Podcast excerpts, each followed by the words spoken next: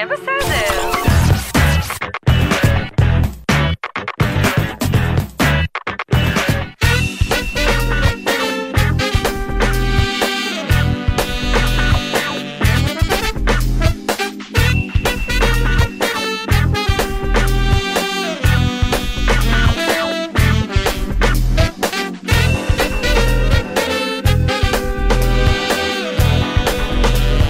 איתי, מה קורה? בסדר גמור, אוויר, מה שלומך?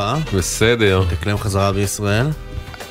היסטוריה, אתה לא יודע שהחוק 4א של החזרה לישראל זה 3 שעות אחרי שנחת, אתה כבר שכחת שאי פעם היית בחול. במקרה שלך 3 שעות אחרי שנחת אתה כבר היית פה, אז בכלל. בדיוק. שמע, האמת שעלה אלינו מבוא לדיון מעניין היום יותר מוקדם בבוקר בדף פייסבוק שלנו, משהו שגיא שהוא חקלאי בעצמו כתב במהלך הקיץ, בשלב יותר מוקדם של אוגוסט, הרשת אבוקדו גליל. כן, זה האבוקדו הזה שאף פעם אפשר לאכול אותו, נכון? אז זהו, בעיקר, יש הרי האבוקדוים מתחלקים לשניים, אני כטבעוני בקיא בזה, אחד מאבות המזון שלי, באמת, כשאין אבוקדו אני בצרות. גם א', מאוד מאוד אוהב, וב' זה מרכיב משמעותי. זה כאילו השומן הבריא שלכם, נכון? סוג של, כן. בקיצור, תשמע. אז יש את אבוקדו גליל, שאם אתה קונה אותו אחרי 20 באוגוסט, ברמה העקרונית, הוא אמור להבשיל מתישהו. מתישהו? מתישהו. בעיקר אם אתה שם אותו ליד בננות וזה, זה אמור לקרות יותר מהר. יהיה לי לחגים. אולי. אם אתה קונה אותו לפני 20 באוגוסט, מדעית, אגרונומית, משרד החקלאות אומר, הוא לא יבשיל. זה פשוט בטרם עת. ומי שמשווק אותו ומפיץ אותו לפני 20 באוגוסט, בעצם עושה משהו מאוד לא הגון. לכן משרד החקלאות כל קיץ חוזר על זה וממליץ ומפיץ את המידע, אל תקנו אבוקדו גליל לפני 20 באוגוסט. אממה, גיא, שהוא כאמור חקלאי בעצמו, שלח לנו במתישהו באזור ה10 באוגוסט, שבמקביל להמלצות האלה של משרד החקלאות, ברשימת, יש רשימה של התעריף בעצם לפירות וירקות, שמשרד החקלאות מפיץ כל יום, נמצא באפליקציות, באתר שלו, בשוק הסיטונאי.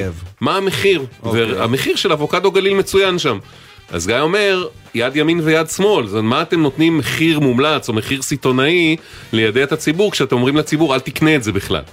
ופה, פנינו עם זה למשרד החקלאות, ומשרד החקלאות אמר, תשמעו, זה לא, אין איסור בחוק לקנות ולקוות שיבשיל לפני 20 באוגוסט. מוצר על הפנים, אל תקנו אותו. בדיוק, אנחנו ממליצים לכם לא לקנות, אבל זה המחיר שלו בשוק הסיטונאי, ואנחנו מיידים, לדעתנו זה עדיף ככה. התגובות, העלינו את זה עם האמירה של גיא ועם האמירה של משרד החקלאות. תגובות מתחלקות בגדול לשניים. חלק שאומרים, באמת, אם אין חוק, מדינה דמוקרטית, מישהו רוצה לקנות אבוקדו אבן וזה, בסדר, אבל... לא, אבל זה לא הגון כלפי הצרכנים. זהו, אבל יש כאלה שאומרים, אם מדעית ואגרונומית, משרד החקלאות אומר שלפני 20 באוגוסט האבוקדו הזה לא הבשיל, למה מותר למכור אותו? למה בעצם מי שמוציא אותו למחירה לא חוטף כנס לצורך העניין? שאלה מעניינת. אולי כי... אתה יודע, כמו שיש מגבלה על מחירה של מוצר פג תוקף, כן? כן, אבל אני כן... יוגורט, לא יודע. לא, מוצר פג תוקף, צריכה שלו עשויה לסכן את הציבור. נכון. פה האבוקדו זה אין סכנה שהציבור יצרוך אותו, כי אי אפשר לצרוך אותו. זה סוג של עונה. זה לא... אנחנו מציעים לך לקנות ומקווים שלא שמת לב שמשרד החקלאות אמר שהוא לא אוהב שלך. אגב, אני הייתי בסופר לפני... זה באמת לפני שבועיים, לפני זה. נכון, זה... היום כבר אבוקדו גליל... לא, לפני שבועיים ראיתי ממש את אלה, אני לא יודעת לקרוא להם גליל, אבל אני מזהה בתמונה, זה גליל.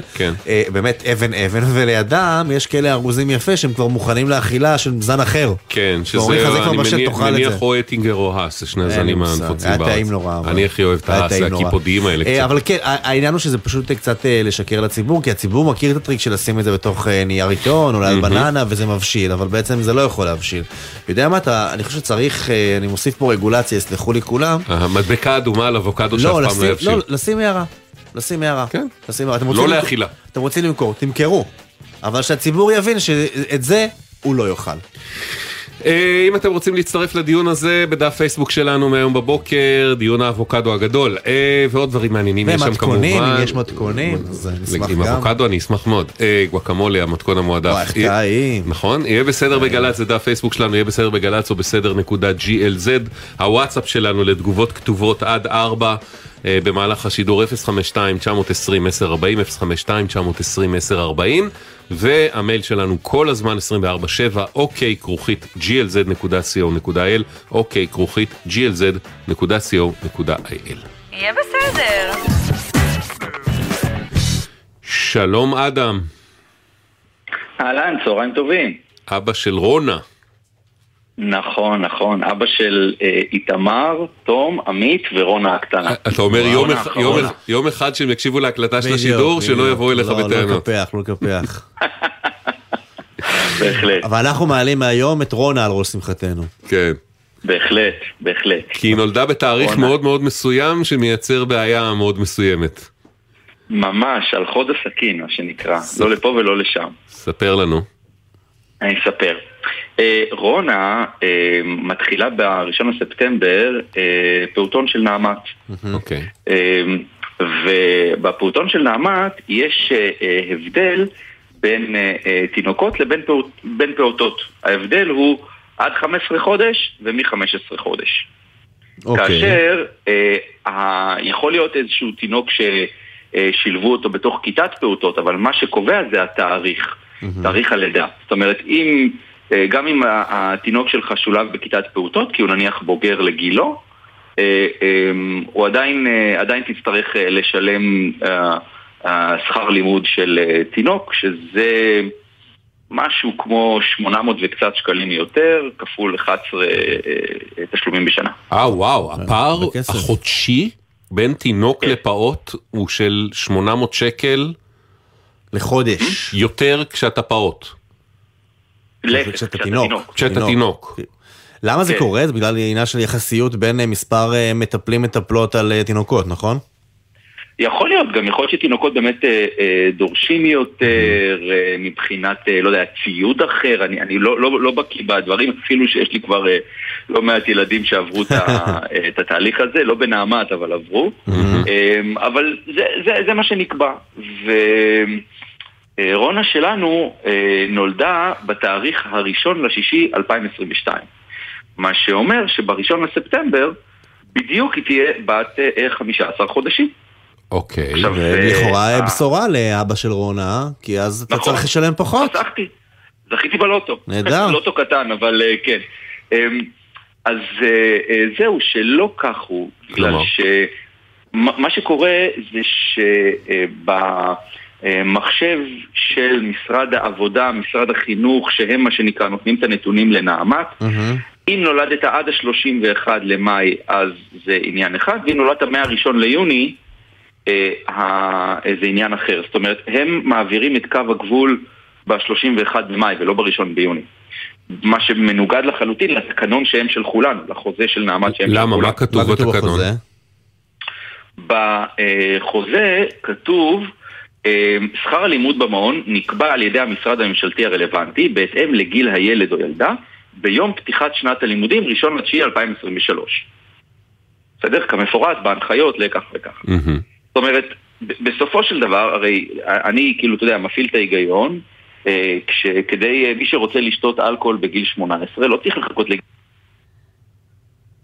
רגע. אדם, נעלמת לנו? כן, נעלמתי רגע. כן. מי שנניח רוצה לשתות אלכוהול בגיל 18, הוא לא צריך לחכות לגיל 18 ביום, הוא יכול בגיל 18 לשתות. ביום הולדת. אותו דבר גם לגבי, כן, אותו דבר גם לגבי להוציא רישיון בגיל, לא יודע, 17, מתי שמוצאים. ברגע שהגעת לגיל הרלוונטי, זה... לא, זה גם הגיוני, כי אם רונה נולדה ב1 ביוני, אוקיי? אז ב1 בספטמבר היא כבר בת 15 חודשים, ויום, כי ב31 לחודש, זה בעצם היא משלימה את ה15 חודשים. אפשר גם להסתכל על זה ככה, אבל בוא נגיד, היא בטוח לא פחות מ15 חודשים. זה נכון. ומה שיותר חשוב, מבחינת ההיגיון הפשוט, נכון שתמיד צריך לשים את הגבול איפשהו, שבעצם בכל שנת הלימודים כולה, היא תהיה פעוטה. קובעים את המחיר ב-1 בספטמבר. קובעים את המחיר ב-1 בספטמבר, מה שנכון לגביה, וזה רץ. נכון. כלומר, לצורך העניין, תינוק שהופך לפעות ב2 בספטמבר, אז הוא ממש ממוס, עליו אין מחלוקת בכלל. הוא תינוק כל השנה. אין מחלוקת בשום צורה, אגב, אני כמובן, ברגע שהם רשמו אותנו וסיווגו אותנו כתינוקות, אז אנחנו פנינו לכל מי שהיה אפשר לפנות. נעמת הפנו אותנו למשרד העבודה, משרד העבודה הפנו אותנו למשרד החינוך.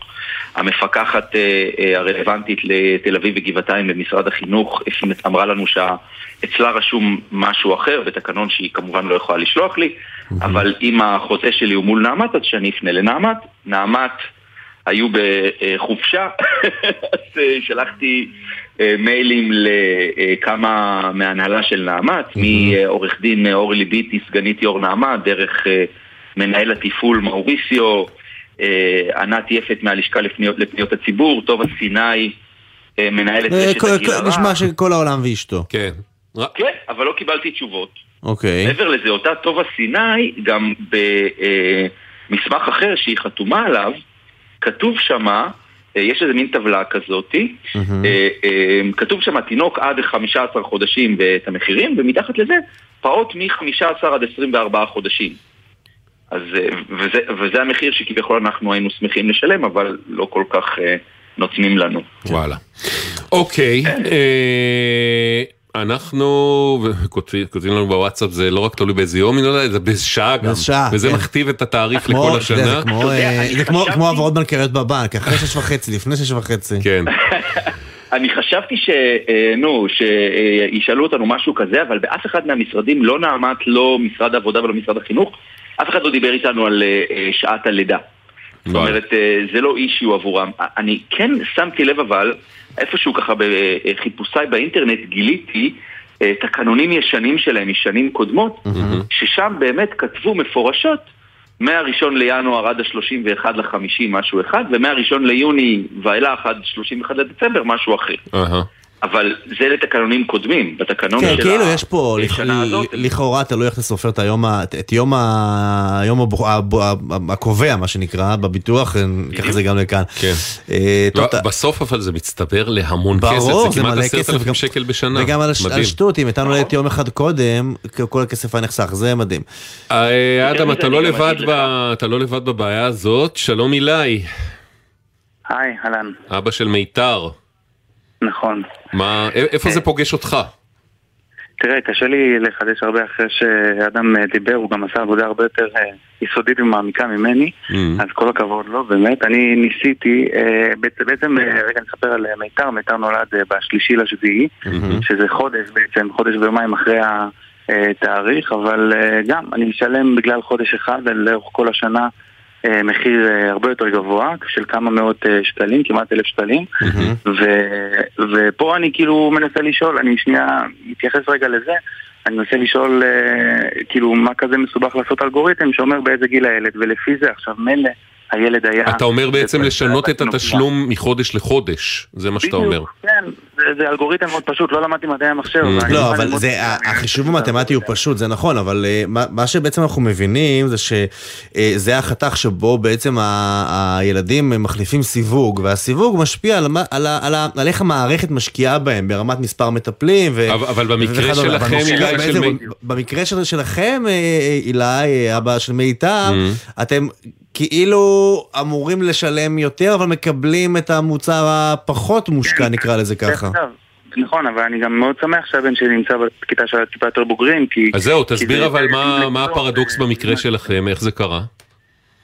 אז במקרה, אני קשה לדעת בדיוק מה קורה פה בגנים של היישוב, במעונות האלה, אבל מה שאני כן רואה זה שיש עומס מאוד גדול על כיתה של התינוקייה, ובאופן טבעי, את מי שהוא בוגר וגדול לגילו, העבירו אותו בעצם לכיתה שלה קצת יותר בוגרים, וזה מצוין, הוא למד בעצם מה שמתאים לו, ולא להיות עם ילדים שהם הרבה יותר קטנים. אבל החשבון החודשי מחושב לפי הגיל, ולא לפי הכיתה. נכון, ומה שלי מפריע בכל הדבר... כלומר, בעצם מיתר הוקפץ לבוגרים, יקבל לכאורה פחות מטפלות פר ילד, פחות... מה, ילד דילוי, הוא לא צריך את כל זה. פחות צומי באופן אישי, אבל ישלם כאילו הוא מקבל 5 כוכבים, לכאורה. בדיוק. שזה מוזר. אני רוצה לקחת את זה רגע למקום אחר, מה שלי מפריע מעבר לחודש הזה, שזה באמת... מתסכל כאילו שבגלל חודש אחד שהוא לא יצא בזמן, אז אנחנו צריכים לשלם, או במקרה של אדם יום אחד. מה שאותי מתסכל זה שלפני שנייה בעצם הבטיחו בפה מלא, תחת כל כותרת וערוץ אפשרי, שיהיה חינוך חינם לפחות כמה שאפשר מגיל אפס, ואז מה שקורה בפועל זה שבדיוק הפוך, המחיר עולה. זה טענות לירושלים, אנחנו ביפו. לא, המחיר אבל, אילי, המחיר התייקר לעומת שנה שעברה? כן, משמעותית. המחיר בשנה שעברה על מיתר היה בערך 700 שקל פחות. מה אתה אומר? חביבי, אינפלציה. לא, באמת, עכשיו, וגם נעמת, הם קונים אוכל, הם קונים זה, הם שמים שכר, עלה השכר המינימום במשק עלה, הכל מתייקר, אז זה מזה משתרשר בסוף. אבל אילי אומר בצדק שהבטיחו לו חינוך 0-3 חינם. אז בסדר גמור, אז אנחנו ניתן לו את מספר הטלפון של 120 חברי כנסת, וזה הכתובת. פניתי בוואטסאפ לשר סמוטריץ' ולשר הכלכלה. השיבו לך סמוטריץ' וברקת? הם הפנו אותי כאילו למייל שלהם, לפניות הציבור. אני כמובן שלחתי לשם מייל מפורט עם כל הפרטים, הכל, לא קיבלתי תשובה עד היום. אני גם לא באמת מצפה לקבל את תאריך. תעדכן אותנו לפני בחירות 30-36, אם תקבל תשובה מנבחרי הציבור שלנו. אנחנו רוצים לצרף לשיחה את חבר הכנסת משה קיני טורפז, חבר ועדת החינוך של הכנסת. הוא פוגש אותם יותר מאיתנו, אז אולי. שלום אדוני. שלום לכם, צהריים טובים. וצריך להגיד עוד לפני אותך ח"כ, בוגר ותיק של מערכות החינוך הגדולות, היית ראש מינהל החינוך של עיריית ירושלים בשעתו, נכון? נכון. מה קורה פה? זה הכל, הרי כל הסיפור הזה הוא גם סוג של שעטנז, כי הגילאים האלה היו אמורים לעבור ממשרד העבודה למשרד החינוך, ולכאורה עברו, אבל בפועל לא באמת, והכסף וכל המנגנון הבירוקרטי והתשלומי הוא למשרד העבודה עדיין, לא? נכון, בואו נתחיל מזה שהפיקציה שקרויה חינוך חינם מלידה אין לה כיסוי. זו הייתה הבטחת בחירות שכולם ידעו, כולל מי שהבטיח אותה, שאין לה כיסוי, כי הכיסוי שלה הוא 18 מיליארד שקלים בשוטף. 18 מיליארד שקלים בשוטף שנתי שאין בקופת המדינה, גם לא היו אז. המצב היום כמובן הרבה יותר גרוע כלכלית, והמדינה השקיעה פחות ממיליארד מתוך ה-18 האלה בתוספת לגיל הרע, כך שמה שהובטח כמובן לא יכול, וגם לא הייתה כוונה להינתן. אבל כמו שהתחלת לומר, הבעיות הן בעצם חריפות יותר, ונמצאות בשני מקומות אחרים, שהם לא בדיוק עניין של כסף. קודם כל באמת, התהליך הניהולי של לקיחת החיים על הגיל הרך נאום שלמה. התחילה לפני שנתיים בממשלה שהיה לוקחות להיות חלק ממנה, בהחלטת ממשלה להעביר את הגיל הרך לאחריות משרד החינוך, וגם היא לא הושלמה. יש בעצם שני דברים שבגללם המאזינים סובלים, ולצערי אני גם לא רואה את האופק כתהליך של תיקון, כי כרגע משרד החינוך לא לקח אחריות על כל הגיל הרע, רק ממסגרות של 7 ילדים ומעלה. כל מערך ההנחות והטיפול בפרט נשאר במשרד הכלכלה ועבר באמצע למשרד העבודה והרווחה, כך שבעצם יש לנו כמה שותפים שאמורים לנהל בסוף ילד אחד ומשפחה אחת, ומה אף פעם לא יעשו את זה טוב. והמערכות הבירוקרטיות שבכלל התחילו להיווצר לטפל בגיל הרך לא הושלמו, ולכן אגב, אבל למה בעצם, זאת אומרת, כן התקבלה פה החלטת ממשלה, אמרת כאילו הממשלה שבה היית בקואליציה גם, למה לא בוצעה עבודה באותה ממשלה לצורך העניין המנגנונית, הניהולית, הבירוקרטית, כדי להעביר את כל המערכת בחבילה אחת למשרד החינוך, ואז נוצרו לנו פה כמה כיסאות, וכידוע בישראל שיש כמה כיסאות נופלים ביניהם. למה זה לא הושלם? אתה יודע להגיד לנו? אני יודע להגיד חלק, אני יכול לומר שעמדתי הייתה שהכל צריך לעבור למשרד החינוך, לצערי לא התקבלה. עכשיו היו תהליכים של מינוי בעלי תפקידים חדשים, הרבה מאוד אחריות, 550,000 ילדים, במקום זה פיתרו את אלה שמילאו את התפקידים קודם ולא מונו ממלא מקום. חוץ מזה תהליך של באמת התחלה של פיקוח, של הכשרת בעלי תפקידים, כל הדברים האלה נתקעו באמצע במעבר בין הממשלות, ובעצם היום אנחנו לא רק שלא התקדמנו, הלכנו אחורה. ולכן כדי לתקן את המצב הנוכחי, וסליחה שאני לא איש בשורות, אבל אני מחויב כנבחר ציבור לומר את האמת, בטח כאיש חינוך, צריכים לקרות שני דברים שלא קורים כרגע. הראשון זה ניהול במקום אחד, המקום היחיד שצריך לנהל חינוך, זה משרד החינוך מלידה ועד 18, וזה לא קורה כרגע. והדבר השני, יש בעלי תפקידים, יש ועדות סטטוטוריות, יש המון המון, דרך אגב, הוקמה ועדה לגיל הרך לפני הרבה מאוד שנים, אף אחד לא מקשיבה במשרד החינוך היום. כמו כל בעלי המקצוע שהובילו את התהליכים האלה, לא משפיעים היום, ולכן כרגע אין התקדמות. ואני לא איש בשורות, לא רק שזה לא יתוקן ב3 ימים הקרובים, כרגע במשרד החינוך ובמשרד העבודה והרווחה, הסיפור הזה נופל בין הכיסאות ולא מתקדם. יש פה תהליכים, הציבור צריך להבין, כשהבירוקרטיה לא עובדת, הציבור סובל. זה מה שקורה לנו כרגע. זהו, בירוקרטיה, אנחנו הרבה פעמים מתייחסים לזה כאל, כאילו הדברים האפורים האלה, המעיקים של לחכות עוד שעה בתור, לא, זה החיים עצמם, זה הרבה יותר מזה, וזה עולה לנו הרבה. בואו נשמע רגע את כל התגובות של כל הגורמים הרלוונטיים. הרבה תגובות, נפתח עם נעמה, אתם אומרים לנו שמפעילי מעונות היום כפופים לצו המחירים ולמבחני התמיכה, כפי שהם מופיעים במשרד העבודה. רונה מוגדרת תינוקת, מאחר ונולדה ב-1 ביוני. לו הייתה נולדת ב-31 במאי, הייתה נחשבת פעוטה. הדבר נראה שרירותי, אבל כך זה פועל, ולנעמת אין שיקול דעת בעניין. במשרד החינוך אומרים לנו שמשרד החינוך מכיר את הבעיה שקיימת שנים רבות ופועל לשנות את הנוהל בצו המחירים החל משנת תשפ"ה. הסיבה לכך שהתיקון לא נעשה השנה היא כי המערכת הממוחשבת לסבסוד הפעוטות מצויה באחריות משרד העבודה ולא ניתן היה להתאים אותה לשינוי. משרד העבודה אומרים... אז בעצם מה שמשרד החינוך אומר לנו, אני מסכים עם הטענות, בשנה הבאה 2024, לכאורה מספטמבר 24 זה יעבוד ככה, ומפיל תתיק על המערכות המוחשבות לכאורה מסורבלות של משרד העבודה. זה בעצם מה שאומר לנו... מה אתה חושב שמשרד העבודה יעשה מיד? אני מחכה בקוצר. הוא יפיל את זה למשרד החינוך. משרד העבודה אומרים שהוא פועל בהתאם לצו הפיקוח, פיקוח המחירים שאושר על ידי משרד החינוך, בו יש הגדרה ספציפית לקטגוריות תינוק, פעוט ובוגר. משרד החינוך, כך אומרים במשרד העבודה, החליט על שינוי המערכת רק לאחר שהרישום לשנת תשפ"ד, כלומר זאת שמתחילה עכשיו, הסתיים, כאשר בשלב זה לא ניתן היה לשנות את קבוצות הגיל. אז החינוך אומר, העבודה לא מסורבלים ולא מבצעים את השינוי. העבודה אומרים, החינוך החליטו על שינוי מאוחר מדי, כשהמערכות אי אפשר עד ה-1 בספטמבר להספיק, וככה אנחנו נשארים... אתה יודע אבל מה יפה? מה? ששניהם מסכימים, גם העבודה וגם חינוך. שזה לא תקין. שלא תקין, ומדברים, אנחנו נעשה שינוי, אנחנו בעד שינוי. זה נפל עניינים טכניים. אנחנו נשים ביומן, נבדוק את זה, לקראת ספטמבר הבא. אבל אתה יודע שהבעיות האלה אלינו הגיעו כבר לפני כמה שנים בפעם הראשונה, זאת אומרת, אם היו נורא רוצים, בין אם זה עבודה, בין אם זה החינוך, ובין אם זה...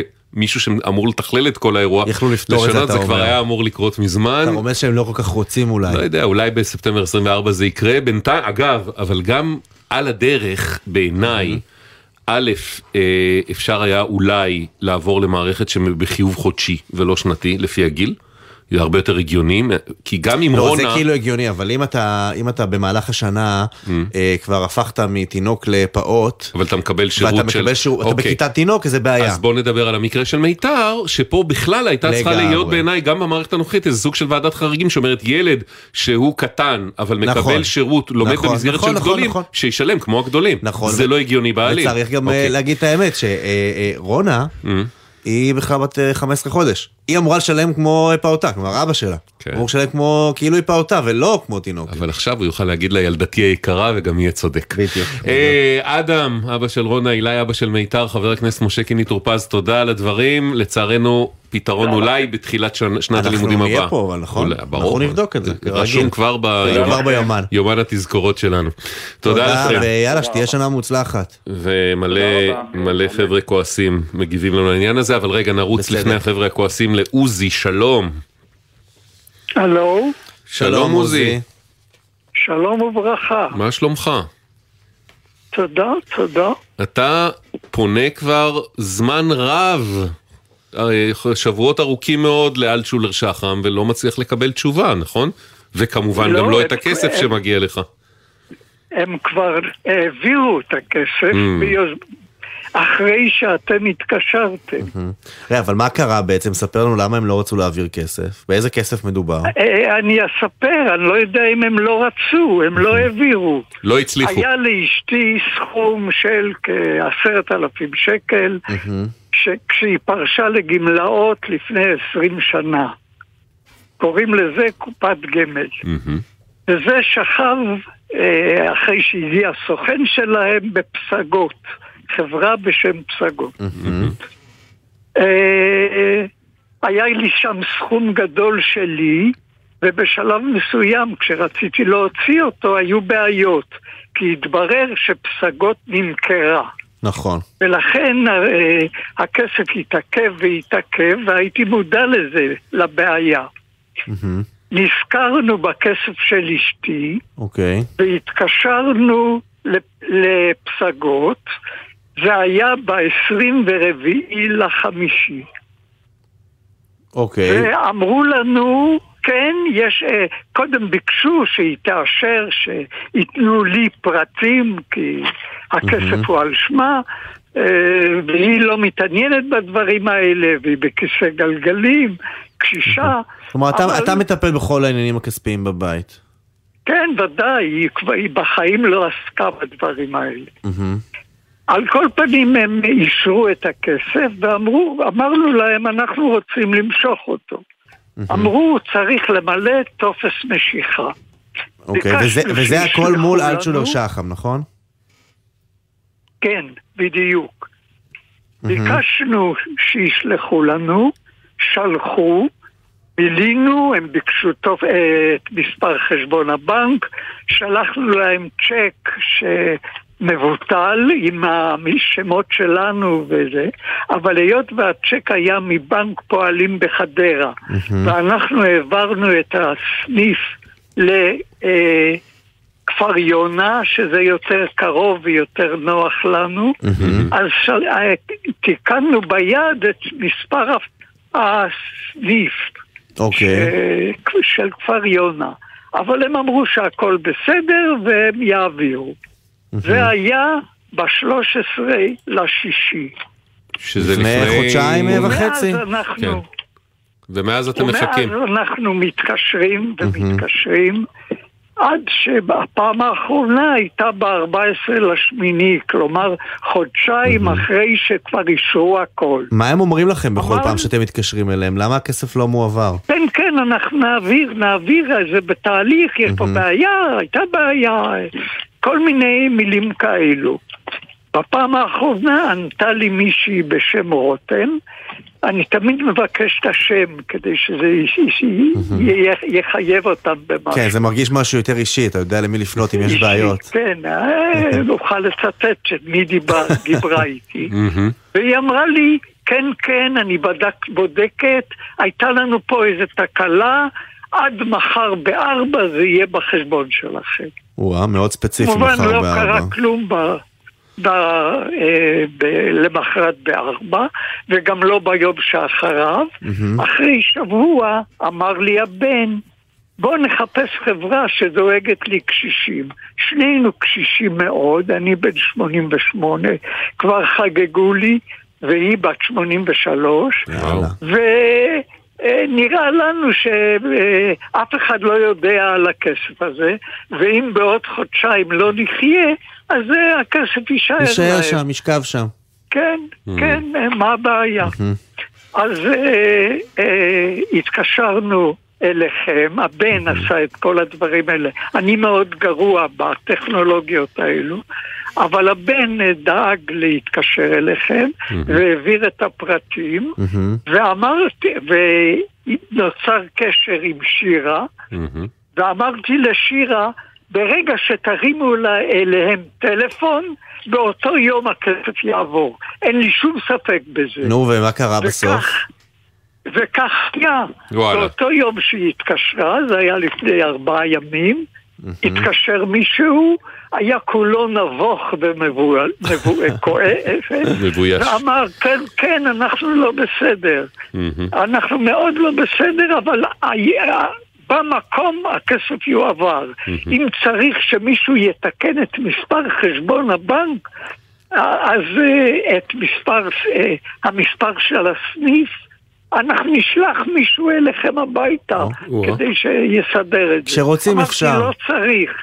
יש לי כבר צ'קים של הסניף החדש, אני מפקסס לכם של הסניף החדש, ובאמת באותו יום הכסף עבר. אז קודם כל אני מוכרח להגיד, לזכותם של אלצ'ולר שחם, לזכותו בעצם של הנציג שפנה אליך, זה שהוא אומר, סליחה, טעינו, אנחנו כבר מעריכים את זה. אבל הבעיה שלכל אורך הדרך הם אמרו לעוזי, אתה צודק, אותו זה אצלך בחשבון. נכון, אבל אנחנו מכירים פה מהתוכנית, הרבה כאלה שאומרים לך, לא מגיע לך, כן מגיע לך, אז פה לפחות זה. לא, הם לא... הם לא התשחשו, כן. מה שאומרים לנו, עוזי באלצ'ולר שחם, זה שבמקרה הזה, אתה היית צריך להציג להם תפסים מתאימים, מדובר בדרישות רגולטוריות, שהם מחויבים לעמוד בהן, ובמטרה להגן על כספי הלקוחות. הם מדגישים, כי מדובר במקרה נקודתי, שבו היו פערים במסמכים הרלוונטיים, ומרגע שהם קיבלו את המסמכים, הכסף הוא עבר מיד, ואנחנו מבינים שאכן הכסף כבר בחשבון, ראית אותו? הכל עבר, נכון עוזי? כן, הכסף עבר. זה לא הייתה עסקה מצוינת, 20 שנה שוכבים 10,000 שקל, בטוח שהאינפלציה הייתה כפולה. אני מפחד לשאול כמה כסף זה, אבל עזוב. לא, הוא אומר, בערך 10,000 שקל. 13? אחרי 20 שנה, לא משהו. צועה של 35% ב-20 שנה, זה לא להיט. שמעתי על השקעות יותר טובות. לא להיט. זה לא הייתה עסקה, אבל באיזשהו אופן בסדר, העבירו את הכסף. זה כסף שלכם, וטוב שהוא הגיע לבעליו. תהיה לנו בריא. תודה שדיברת איתנו. את האישור לטפסים הם נתנו ב13.6, בדיוק חודשיים לפני שהעבירו את הכסף. העיקר שהוא עבר, עוזי, תודה, תהיו בריאים. תודה רבה. תודה לכם, באמת תודה לכם, עשיתם את זה. בשמחה גדולה, שירה עשתה את זה. תודה, ביי ביי, להתראות. אנחנו נחזור עוד 4 דקות ו3 שניות.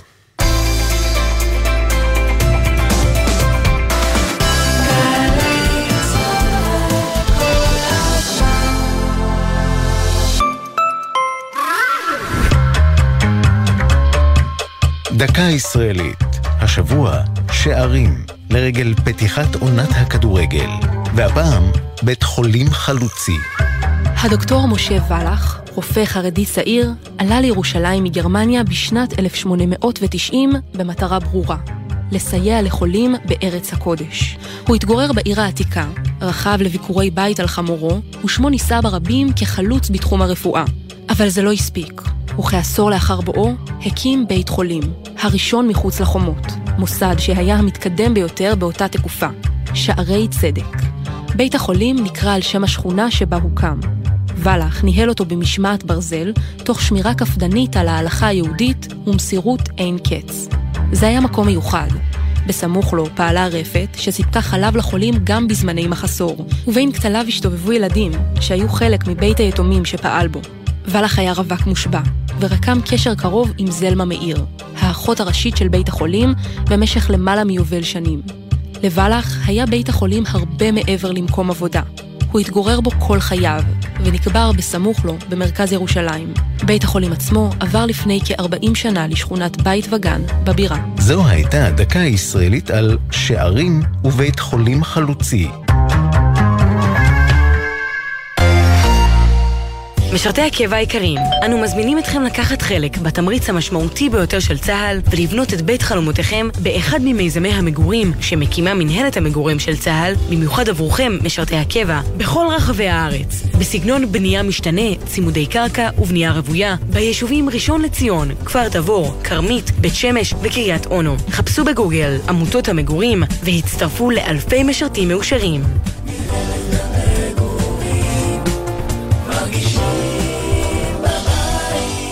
אני מטייל בארץ המון שנים, אבל ההסברים של המורים והמרצים במכון אבשלום היו ברמה שלא הכרתי בשום מקום אחר. מכון אבשלום, המוסד ללימודי ארץ ישראל, מזמין אתכם לחוויה לימודית רב-חושית. בואו יצטרפו לתוכניות הלימודים ולסיורים בשביל ישראל עם מרצים ומדריכים מהטובים בארץ. סיורים וטיולים לאורכה ולרוחבה של המדינה וחברים חדשים שילוו אתכם כל החיים. מכון אבשלום לידיעת הארץ מבית ההסתדרות. חפשו אותנו בגוגל. מי לא מכיר את מייגוב, האזור האישי ממשלתי שמוציא אתכם מהתור? מי? למשל אבי, שצריך להעביר בעלות על רכב. ולכן הוא ייסע לדואר, ייתקע בפקק, יחפש חנייה, יעמוד בתור, ואתם מבינים? בזבוז זמן, חבל על הזמן. במקום זה, הוא היה יכול להיכנס למייגוב, להעביר בעלות, בקלות, ולקבל גישה למגוון גדול של שירותים ממשלתיים, שיכולים לחסוך זמן, כסף ותורים. חפשו מייגוב ברשת. מגישים מערך הדיגיטל הלאומי ומשרד הכלכלה והתעשייה. קבלנים ויזמים, שימו לב, הכל מתחבר להצלחה אחת בחרמי גת שבקריית גת. שיווק קרקעות לבניית 9,000 יחידות דיור ושטחי מסחר יוצא לדרך, ואתם מתחברים להצלחה שאפשר לבנות עליה. מתחברים למטרופולין החדש של ישראל, מתחברים לשכונה מבוקשת ומניבה על פי כל מדדי הנדל"ן, מתחברים למיקום אסטרטגי, תחבורה ונגישות, חינוך, תרבות, פנאי וספורט. תאריך אחרון להגשת הצעות, 4 בספטמבר באתר רמי. הכל מתחבר להצלחה אחת בחרמי גת. פרטים באתר רשות מקרקעי ישראל. עכשיו בגלי צהל, אביב לוי ואיתי זילבר, אם יהיה בסדר. הבית של החיילים, גלי צהל. יהיה בסדר. אני דג שתי תגובות מתוך הרבות בנוגע לסיפור הפעוט תינוק, שמתסכל הרבה מאוד הורים צעירים. זאת חרפה עניין התשלומי עבור ילדים, גם אנחנו נתקלנו באותה בעיה בדיוק, למה הסטטוס של הילד לא משתנה בהתאם לגיל, ואז גם התשלום משתנה בהתאם, המשפחות הצעירות קורסות תחת הנטל של התשלומים, והשיטה נשארת כבר שנים רבות. מישהו אחר כותב, שילמתי שנה שלמה, כותב או כותבת, שילמתי שנה שלמה, בשנה שחלפה על יליד 7 ביוני 21, שהיה בכיתת פעוטות, שילמתי עליו כתינוק, כמעט 700 ש"ח יותר, כפות 12 חודשים. נולד בחוג של שבוע. והוא היה בכיתה של גדולים. כן, כמו שהיה לנו עם... כן, 8,400 שקל ביתר. יאללה, מלא כסף. כמה כסף, אלוהים, כמה כסף. ועוד ועוד, זה רק שתי דוגמאות. יהיה בסדר בגלץ, זה דף פייסבוק שלנו, יהיה בסדר בגלץ או בסדר.glz, הוואטסאפ 052-920-1040, 052-920-1040, והמייל ok@glz.co.il, ok@glz.co.il. פינת המעקב. לפני כשבוע שוחחנו כאן עם ליאת, אמא לתלמידים בבית הספר נירים בחיפה, שסיפרה לנו שבעקבות רעידת אדמה ניזוקו מספר מבנים בבית הספר, והתלמידים הועברו ללמוד במבנה ההנהלה כפתרון זמני עד סוף שנת הלימודים. גלו סדקים חדשים בבית ספר, הקירות התחילו להתפורר, והובטח לנו שבקיץ, בחופש הגדול, המבנה ישופץ. הסכמנו שילדים ילמדו במבנה המנהלתי, שזה מבנה קטן יחסית, אין מספיק תאי שירותים לכל הילדים, יש רק 2 תאי שירותים לכל הבית ספר, תפוף כיתות מאוד קטנות, חילקו כיתות ל2. עיריית חיפה התחייבה להעביר את המבנה הכללי שיפוץ, ולשם כך עליה לקיים ישיבת תקציב ולדון בנושא, דבר שלא נעשה עד אז למרות הבטחות העירייה. אהלן ליאת. היי, שלום. מה שלומך? מה מצבנו? מה מצב הסדקים בקירות? יחסית, הקירות עדיין נשארו אותו דבר, אבל ביום חמישי נכחנו נציגות ההורים בישיבת מועצה, ששם הייתה הצבעה לגבי תקציב לבית ספר נירים, וכולם הצביעו בעד. זה אומר שזה עבר. יש תקציב לשיפוט. ברכות. עכשיו השאלה היא מתי זה יקרה. אז אנחנו נעדכן אותך. אנחנו שאלנו את... לא, כי יש עוד המון זמן להתחיל את שנת הלימודים. בסדר, יש 1.5 ימים, הכסף עבר. לשפץ 5 בתי ספר בזמן. אתה נותן לליאת כזה שפח תל ומתקתקים. כן, בדיוק. טוב, אנחנו שאלנו... זה לא יקרה עד 1 בספטמבר. לא, גם בשיחה שלנו שבוע שעבר הבנו שזה לא יקרה עד 1 בספטמבר, אבל לפחות אנחנו רואים התקדמות, והנה יש גם התחלה של הבנה של איך זה יעבוד, כי קיבלנו תגובה של ראש עיריית חיפה, עינת קלישרותם, היא אומרת ש... רק צריך להגיד, זה חידוש מרענן שהיא מגיבה לפניית תקשורת. נכון, אנחנו קוראים אליה הרבה מאוד, נכון? ורוב הקדנציה אין קול ואין עונה, אולי הבחירות המתקרבות. ככה זה. היא פשוט שמעה פה את יונה יהב באייטם אחר שבוע שעבר, אז כנראה היא רוצה גם. אז ראש העיר מוסרת, ועדת הכספים ומועצת העיר אישרו ביום חמישי האחרון את התקציב, לאחר שעיכבו את האישור חודשיים. הזמנת עבודה תצא בעוד כשבוע, וביצוע העבודה יעשה בתיאום בטיחותי מנהל החינוך בעיריית חיפה ומנהלת בית הספר. עכשיו, אנחנו מבינים שהעבודה, השיפוץ עצמו, אמור לקחת חודשיים. האידיאל היה שיעשו את זה בחופש הגדול שהוא חודשיים. כן. כאילו מה שקרה עכשיו היה אמור לקרות לפני חודשיים, נגיד בסוף יוני כזה. אפילו קודם כדי להערך, אבל בסדר. ויולי-אוגוסט לעשות שיפוץ. בדיוק. זה יקרה תוך כדי תנועה, ומה שנקרא בישראל אחרי החגים ליאת, תהיה אולי בית ספר משופץ. אני מאוד מקווה שזה יהיה באמת ככה. מיד אחרי החגים לא יכול, אי אפשר. כי עכשיו נכנסים ללמוד, הם התחילו, מסת העבודה העיקרית ככה אני מניח תהיה מיד אחרי יום כיפור לאורך חופשת סוכות, כי יש שם גם גשר, יש שם איזה שבועיים שאפשר לעבוד, התחילו לעבוד בזה, ואז לאט לאט יעשו בהתאם לתפוסה של בית הספר ולעבודה שלו, אבל ליאת, לפחות זה כבר קורה, והכסף קיים, והעבודה תצא, והכל בצנרת והכל יקרה. אנחנו מאוד אופטימיים ומחכים לזה בקוצר רוח. ועדכנו אותנו, נהיה בקשר, נעקוב ביחד, בסדר ליאת? תודה, תודה. יאללה, תודה לך, ביי ביי. מי...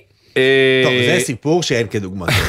מחיפה נוסעים מדרימים לאילת, בואכה סיני. אלה נעמה. שלום אביב. איך היה בסיני? היה כיף, היה כיף, היינו בשבועות, משפחה. איפה הייתם? בטאבה, קרוב, פעם ראשונה, אמרנו נשאר קרוב. ממש קרוב, אוקיי. כן. וגיליתם שלא קל להגיע לגבול בין ישראל למצרים, נכון? קל כן, אין חנייה פשוט. ההגעה זה פחות הבעיה. השארת הרכב איפשהו, שאיתו הגעת, זו הבעיה. כן. רגע, אין חנייה בכלל ליד הגבול, או שיש חנייה קטנה והיא מלאה? עיריית אילת עשתה מהלך מאוד יפה. באמת, כל שדה תעופה שהעבירו לרמון הפך להיות מגרש חנייה, ושמנו יש שאטלים או מוניות לגבול, זה מקום אחד. בשער העיר יצר בכחול לבן, אז אנשים פה לא חונים שם, יש אנשים פרטיים שמציעים את החנייה שלהם, כחנייה בתשלום, ויש גם ליד הגבול חנייה עם מעט מקומות בתשלום גבוה, אבל אתה לא יודע כמה מקומות יש שם, אז אתה מגיע לשם. זאת אומרת, אם אתה נוסע בחגים, אל תיסע לשם. אם אתה נוסע עד אז, צריך לחזור אם אתה לא מוצא שם חניה. נכון, נכון, ויש גם בשדה תעופה רמון, שם גם אפשר לחנות בחינם, ויש שאטלים. השאטלים הם רק אבל בשעות מסוימות, ולא בתדירות מספיק גבוהה, בטח שלא בתקופות העמוסות. כמה זמן זה רמון אילת? זה 40 דקות, נכון? לא, פחות. לא, עד הגבול זה משהו כמו 40 דקות. זה נסיעה. נראה לי 15 שקלים, עלות מעולה. במיוחד שאתה לא נכנס לאילת. כל זה מבורך. זה פועל רק בשעות הבוקר והצהריים, זאת אומרת, לא בכל היום. אוקיי. הדבר העיקרי, זאת אומרת, שהסוגיה העיקרית היא, השדה תעופה הישן באילת, מציע חנייה תמורת 25 שקלים ליום, סביר. אי אפשר לשלם בפנגו, אי אפשר לשלם בשום דבר, צריך לקנות כרטיסיות כאלה ולהדביק על האוטו. רגע, עכשיו את משקרת. לא, אני ממש אומרת אמת, את פרסמתם תמונה בפוסט שלכם בפייסבוק. נכון. לא רק זה... זה נראה, זה כמו הכרטיסים האלה של חישגד. נכון, כי ככה זה עובד, אתה מגרד את היום ואת השעה שחנית. זהו, לא הבנתי מה מגרדים שם. אתה מגרד את היום שבו חנית, ואת השעה שבה חנית, ואז בהתאם לזה בא פקח ורואה, שילמת על שעתיים וחנית ב4, השעה 5:30 בסדר. שילמת על יום שלם, יום שני. תקשיב, זו טכנולוגיה מתקדמת. טכנולוגיה מתקדמת, שנות ה-80. הרבה פעמים מגיעים גם גנבים. שרואים שבעל הרכב לא יחזור בשלושה הבאים הקרובים. אוי, זה כעוני. יש שם תקלה ענקית, הרבה אנשים התעלנו על ממירים קטליטיים, אני לא באמת מבינה מה זה. זה תוסף ששמים לך באגזוז למטה, לכל רכיב יש את זה, נורא קל לנתק את זה מהרכב, מוכרים את זה עולה מלא כסף, וזה מסנן או זה מונע זיום. אני מוכרח להגיד שהמומחיות שלך בזה מאוד חשודה בעיניי. חביבי, אני פוקד לפעמים את שדה תעופה ישן באילת. לא הייתי משאיר את המכונית שלי ליד הבית שלך, אני חושב. רגע, ואז בעצם, אבל בסוף את כאילו שם מחנה עם כל הבעייתיות וזה, ואז את לוקחת מונית לגבול. או שטל. השטל שוב, לצעירים שמגיעים, הוא אחלה אוטובוס שנוסע ישר לגבול, בלי סיבוב, בלי כלום. הוא בא פעם ב-20 דקות, משהו כמו בין 7 בבוקר אחת בלילה. הרבה אנשים מגיעים לפנות בוקר לפני שהוא מתחיל לפעול. ואז אין ברירה, אתה לקוח שבוי של מונית. נכון. ולא רק זה, גם אוטובוס אחד פעם ב-20 דקות בתקופות עמוסות, זה לא מספיק. זה 50 אנשים שמגיעים, כאילו אלפי אנשים. המוניות זה הבעיה העיקרית. המוניות לא מפוקחות, או לפחות לא מסכימות. להגיד לא מראש 8, אי אפשר להזמין דרך. מה זה מוניות לא מפוקחות? יש תעריף במדינת ישראל, הממשלה קבעה אותו, הכנסת קבעה אותו, זה לא שעכשיו אני אומר כל נסיעה כמה שאני רוצה. וגם על פי חוק, אם נוסע נכנס למונית ומבקש 8, הנהג חייב להפעיל אותו. נכון? זה לא קורה, תנמה. יכול להיות שזה נכון, יכול להיות שאתם צודקים, זה לא קורה. כי אנחנו משפחה, היינו ילדות קטנות, ביקשנו, הלוך לנו 70 שקלים, מחיר שהוא מבחינתי מאוד לגיטימי, למרות שהוא גבוה, אבל נניח. 70 שקלים ממרכז אילת לטאבה? לגבול? מה זה? כמה זמן נסיעה? זה 10 דקות נסיעה. לא משנה, מונית התשלום הוא לא פר מספר האנשים במונית בעיקרון. אני חושבת שיש איזו תוספת מהנוסע, לא משנה. בחזור, חזרנו מוצאי שבועות, יחד עם חצי מעם ישראל, והמוניות לא הסכימו להעלות אותנו כארבע, הם העדיפו לקחת זוגות, שכל זוג ישלם את המחיר המלא של המונית, בסוף נהג אחד הסכים ב100 שקלים להחזיר אותנו חזרה. בקיצור, מה שכרה, אתה לקוח שבוע, מה תעשה עם הילדים שם וזה, וחם, והם צורכים, אתה רק רוצה להגיע, אז עוד 50 שקלים, עוד 80 שקלים, אתה משלם רק שיהיה שקט ולהגיע, באמת, זה התעללות במשפחות. האמת שזה, יש נוסעת אחרת, שלבקשתנו, שנסעה לסיני, והיא קליטה את השיחה עם נהג המונית, אז הנה קטע קצר. כמה זה מונית? 70. זה לא עם מונה? לא, זה 70 שקל, פיקס. זה אפשר מונה? לא, זה 70 שקל פיקס, כולם לוקחים ככה. אבל אפשר מונה? לא, זה 70 שקל פיקס, כי זה נוסעים לגבול, 15 קילומטר. ולמה אפשר מונה? כי זה המחיר של קבוע פה, כולם. רוצה? לא יודע, תכף זה נשאל בעלי. מה אגב אומר משרד התחבורה? זה מחיר פיקס, אומרים לך זה מחיר פיקס לגבול. מה משרד התחבורה אומר? אולי זה נכון, רגע בוא נראה. לא, זה לא נכון. משרד התחבורה אומר שהתשלום עבור השירות במוניות מוסדר בצו הפיקוח ונקבע על פי המונה.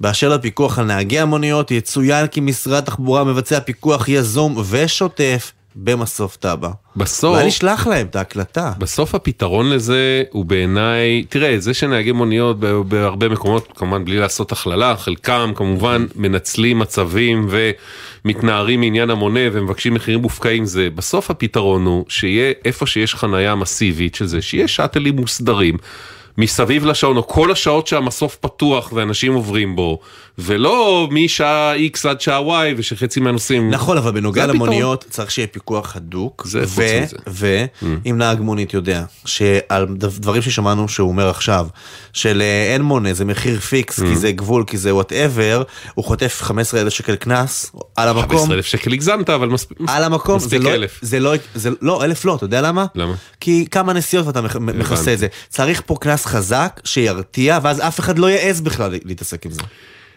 בוא נצרף לשיחה את תמר, אלן. היי. התמונה שאלינו בדף פייסבוק שלנו, זה את צילמת. זה עשה לכם פלשבקים? קלים, קלים. ממש, האמת שזה החזיר אותנו לשנות ה-80 כזה, דוכני פייס. כיסית את כל החלון שלך בכרטיסים האלה. באמת אין שם, איפה חנית בעצם? אז זהו, אני עכשיו הקשבתי לנהרה, וכנראה שהיו עוד אופציות שאני לא עשיתי מספיק תחקיר. שזה חמור מאוד. חניון שהוא לא בשדה תעופה, אלא הוא קצת יותר קרוב לגבול. אבל לא החניון שהוא על הגבול, בכל מקרה היינו צריכות לקחת מונית משם לגבול. וזה, אתה יודע, אם לא הייתי ממש שואלת מקומיים אם זה הדבר, אז לא הייתי יודעת שזה זה, כי זה נראה סתם שטח אספלט, מישהו סתם... מחסום. שזה מה? זה מין שטח אפר שהעירייה מאפשרת לאנשים שמגיעים מכוניות ואין להם מקום ליד הגבול לחנות שם, ואז את צריכה ללכת לאיזה מקולת או משהו ולקנות את הכרטיסים האלה? בדיוק, אני לא זה בפיצוצייה. כשנכנסתי אליה, ראיתי כזה... וואי, זה באמת שנות 90, אלוהים. זה ממש... זה לפני שהיה פרפארק ופנגו, אני פתאום נצטרתי שככה הורים שלי... נכון, פעם אחת. זה לפני, תקשיבו, זה לפני עידן הסמארטפונים. עכשיו מה, ניסית שם להפעיל פנגו או סלופארק או משהו וזה לא עובד? ניסיתי קודם כל להבין את הסיפור של המדחן, כי זה היה לי... יש גם מדחן, עוד אופציה מתקדמת. כן. אוקיי. שאני גם לפני כן שקראתי באינטרנט כדי לנסות להבין איך עושים, כי גם נסעתי עם אמא שלי ועלה... מה, עשית גוגל מדחן כדי להבין איך זה עובד? לא מכיר. אני חייב להגיד שאני... מעולם לא השתמשתי בפלא הזה. במדחן? אני בגיל שעות, כן, קרה לי בעבר, כן. אוקיי. אז רגע, מה גילית? לא, אולי זה באמת אני אומרת, כי אני מחזיקה מעצמי אדם מתקדם טכנולוגית, הצלחתי להבין את הדבר הזה, אם זה אשראי, אם זה במזומן, לא היה לנו מזומן. ויתרתי והלכתי דוח לפיצוצייה, ומשוב, אחרי 5 שעות נסיעה, אתה כל כך עייף, אומרים לך, זה עם כרטיסים, אמרתי, בסדר, יאללה, תביא כרטיסים, כאילו, אני רוצה, תביא מה שיש.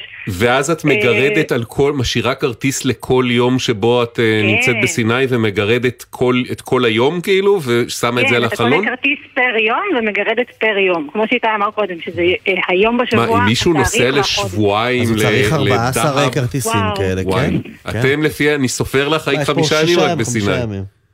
נכון, הלוואי הייתי שבועיים, ואני לא יודעת מה היה קורה, הייתי צריכה את כל החלונות. כן, כל כאבון. ואז היו אומרים לך, לא ראינו, בפקח לא ראית היום הספציפי הזה, כי זה היה בווישרים מאחורה.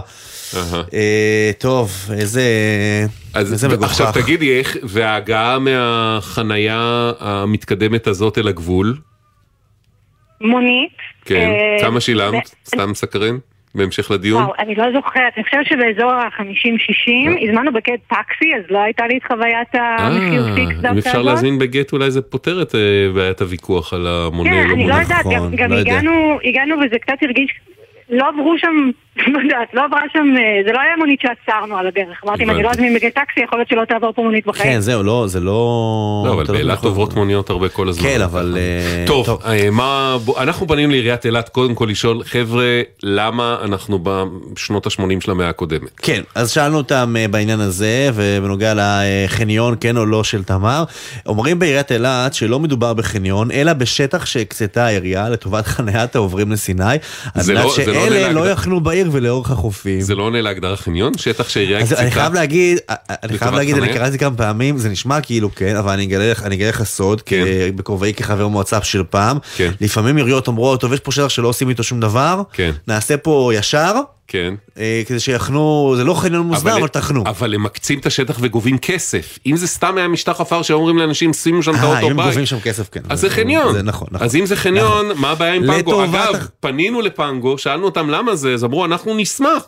עיריית אילת צריכה לרצות. אז רגע, אילת מיד האשים את פנגו, מה אתה חושב? לטובת החונים פועלים במקום 2 מדחנים לתשלום במזומן או באשראי, אפשר.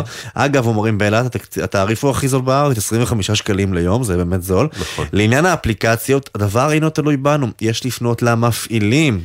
אנחנו כאמור פנינו, שהם מחכים שהם יפנו זה, הם מוסרים בעירייה שהיא דאגה לקו אוטובוס שעובר בסמוך למתחם, באמצעותו ניתן להגיע עד למעבר הגבול. כאמור, נדרש שטל יעיל, רציף, במחיר קבוע של תחבורה ציבורית, כדי שאנשים יוכלו להגיע מכל מקום. שאלנו גם מה קורה עם רשות שדות התעופה, זה שלהם בסוף מעבר הגבול. הם אומרים שככל שהמדינה או עיריית אילת יקצו שטחים עבור מסוף, נוכל להרחיב את מקומות החנייה. אנו פועלים בתא השטח שהוקצה ונקבע בטאבה, תוכנית בינוי עיר, לשימוש כמסוף גבול. במסוף הוקצה שטח צמוד לחניון הקיים, ובכוונתנו להרחיב אותו לכ-230 חניות. שוב, ירחיבו, זה בסדר, אף פעם זה לא יהיה מספיק בסדר, ואין מה לעשות, זה התנאים הפיזיים של המקום. בסוף צריך שיהיה חניון מסודר גדול בעיר, עם שטל, רציף, יעיל, זה הפתרון, ועם אפליקציות חנייה מתקדמות. אבל זה מדהים, כי דברו, עכשיו צריך להגיד את האמת, עיריית אילת עובדת עם אפליקציות, כל אזור המלונות, באזורים אחרים בעיר, כל אזור המלונות, יש שם להפעיל באפליקציות. כן. אוקיי, נעמה, תמר, תודה רבה, מקווים שנהנתם בסיני, ושלא לקחו לכם ממיר קטליטי מהאוטו או משהו. וששארתם את כרטיסי גירוד כמזכרת. ואנחנו ניסע פה לסיום התוכנית. יהיה בסדר. תודה לעורכת שלנו. עכשיו בא לי סיני. מה? עכשיו בא לי לנסוע לסיני. חם, עוד 2 חודשים אני מוכן. עוד 2 חודשים? אני אחכה. היה לי 40 מעלות במדריד, אני אוותר על 40 מעלות של סיני, עם כל הכבוד. עורכת נועה בלווית, התחקירניות, אביטל סלמון, תמרה דהן וגליה זרה, טכנאי יואב מנדלוביץ', עורך הדיגיטל, רן לוי. יהיה בסדר בגלץ, דף הפייסבוק שלנו יהיה בסדר בגלץ או בסדר.glz, המייל שלנו כל הזמן, ok@glz.co.il, ok@glz.co.il. מיכאל כותב, באמת למה אי אפשר עם פנגו ואפליקציות אחרות? המון תגובות על העניין של אילת בפייסבוק שלנו. לא תמיד יש חנייה במלון, למה לשגע את מי שמגיע? לא רוצים את התייר הישראלי באילת, שיהיה כתוב ככה, כניסה לאילת.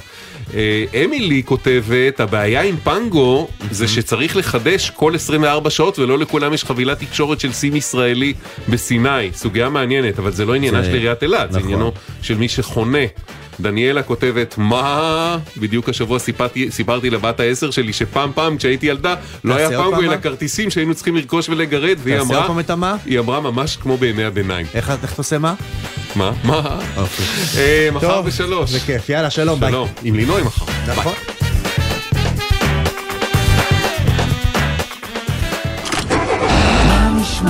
נשמע סוף השבוע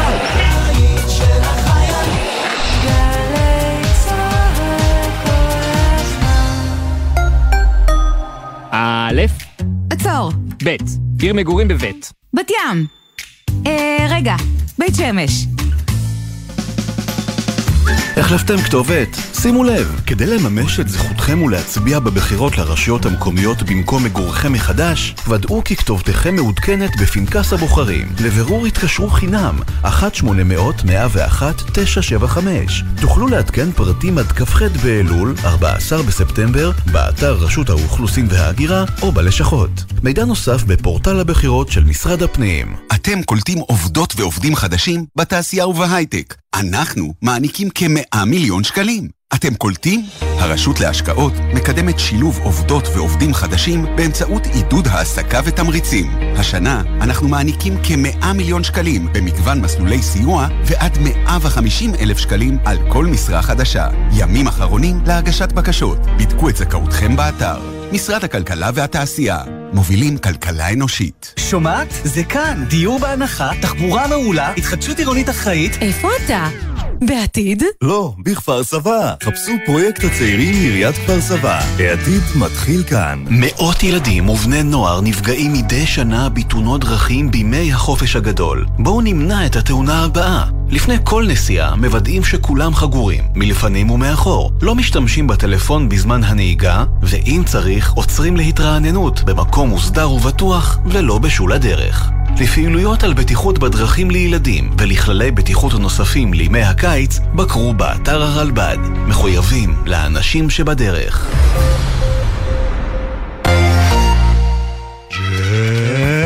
ג'ם, ג'ם, ג'ם, ג'ם, ג'ם, ג'ם, הג'ם, ג'ם, ג'ם, ג'ם, ג'ם, ג'ם, הג'ם של קוטנר. בכל חמישי יואב קוטנר מארח את האומנים הכי מעניינים להופעה חיה באולפן. והשבוע ארי גורלי ועומרי סמדר. הג'ם של קוטנר, עכשיו ביוטיוב של גלגלצ, וביום חמישי ב14:00 בשידור בגלי צה"ל. מיד אחרי החדשות, טל שנהב.